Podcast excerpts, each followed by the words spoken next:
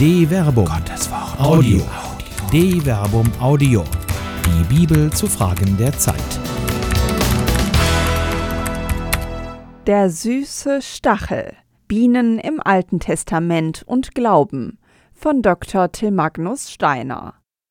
In höchsten Tönen wird am höchsten Fest der Christenheit das Lob auf die Bienen gesungen.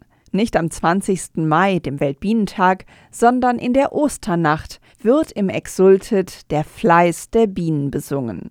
Die Osterkerze, die in dieser Nacht das Licht in die Finsternis bringt, ist aus dem köstlichen Wachs der Bienen bereitet.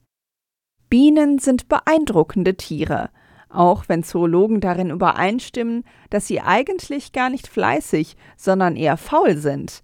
Den Großteil der Nacht schlafen sie und auch am Tag legen sie viele Pausen ein. Vor dem Stich einer Biene fürchten sich nicht nur Menschen, sondern selbst Elefanten nehmen Reis aus, wenn sie das Summen eines Bienenvolkes hören.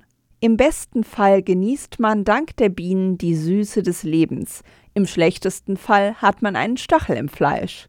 Diese zwei Seiten des Bienenlebens spiegeln sich bereits im Alten Testament wider. Bereits im Buch des Weisheitslehrers Jesus Sirach erklingt ein Lob auf die Bienen.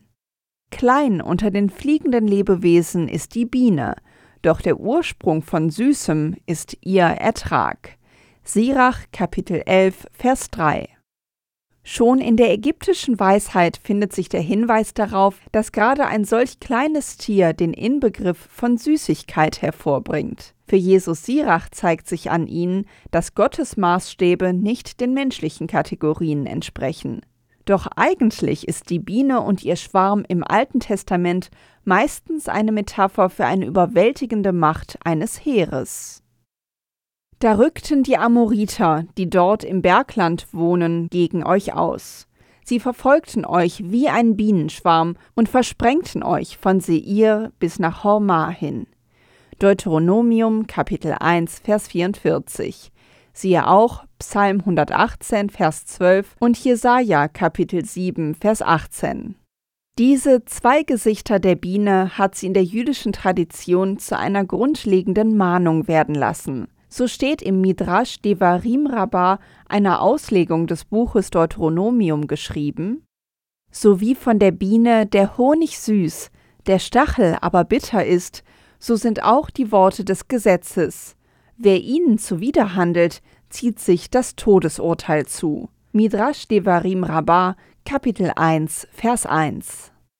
Vielleicht sollte beim Anblick der Osterkerze nicht nur ein Lob auf die Bienen erklingen, sondern auch eine Warnung vor deren Stachel. So wie ihr Licht in der Finsternis scheint, doch die Finsternis noch immer zum Leben gehört.